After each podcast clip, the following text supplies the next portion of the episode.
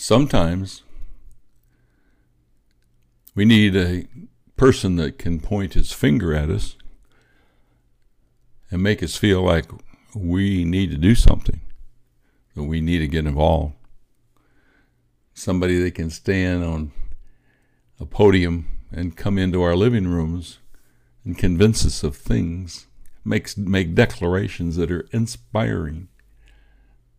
Somebody that is charismatic and likable, but resolute and positive and strong. Clearly stating intentions, not taking no prisoners. We don't want to make friends with the bad guys. We don't want to compromise with the bad guys. We don't want to have anything to do with the bad guys. Never want to go back. Never want to go back into where we are right now. We want to go forward. We want to build. We want to disrupt what's currently there. We have to have discernment to find out what lies the enemies are telling us because everything that's coming out of their mouth is lies. We need to understand which which of all the information that's being disseminated, which ones are lies. If you can't figure that out, you're lost. We need somebody to take offensive action everywhere that needs offensive action, from the courts to the military to law enforcement to the judges to the Supreme Court to the Congress everywhere. We need to win the war on all fronts, every one of them. No set asides. Nobody can get away with it and not get looked at. If you're a governor and you've been bribed, you're going to get found out and you're going to get arrested.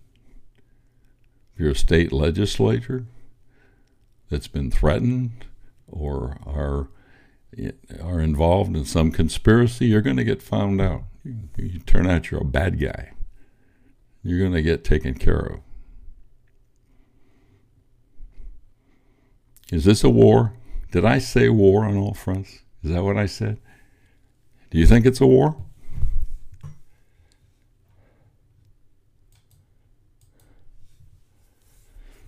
I think we're at war.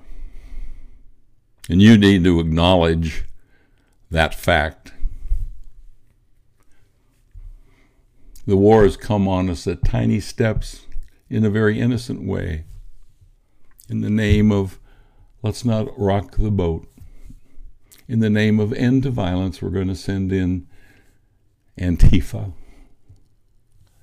Tiny steps that have infiltrated our entire country, and soon the blue hats will be showing up from the United Nations because they'll be wanting to help our innocent little end of violence.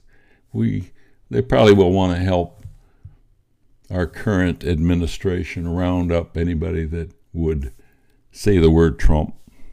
Yeah, we need those people put into camps and be retrained, that's for sure. Are we at war? I think so.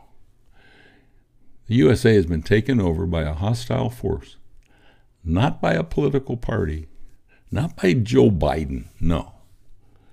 Not by any one person. It's been taken over by a cabal, by a foreign power that is uh, got enough money and influence to be able to accomplish what they have just accomplished. They've done it. They've done a good job. They need to be patted on the back for this last effort because they've done it. The takeover of the Senate was just the icing on the cake.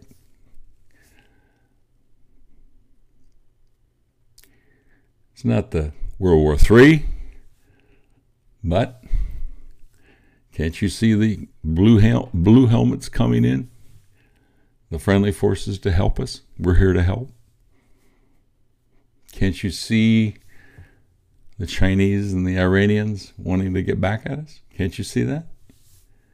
Can't you see their influence on what's happening right now? I think we're at the beginning of World War III. We better be very careful. But no one understands this. No one is talking about that. They're talking about clean air standards and clean water standards and whether the administration is going to take Air Force One or not. There has not been one person that has recognized what I'm talking about. Not one. Whoever that is, I'll join that special person in battle to take back our country. I'll stand behind them, cheer them on, because we need them.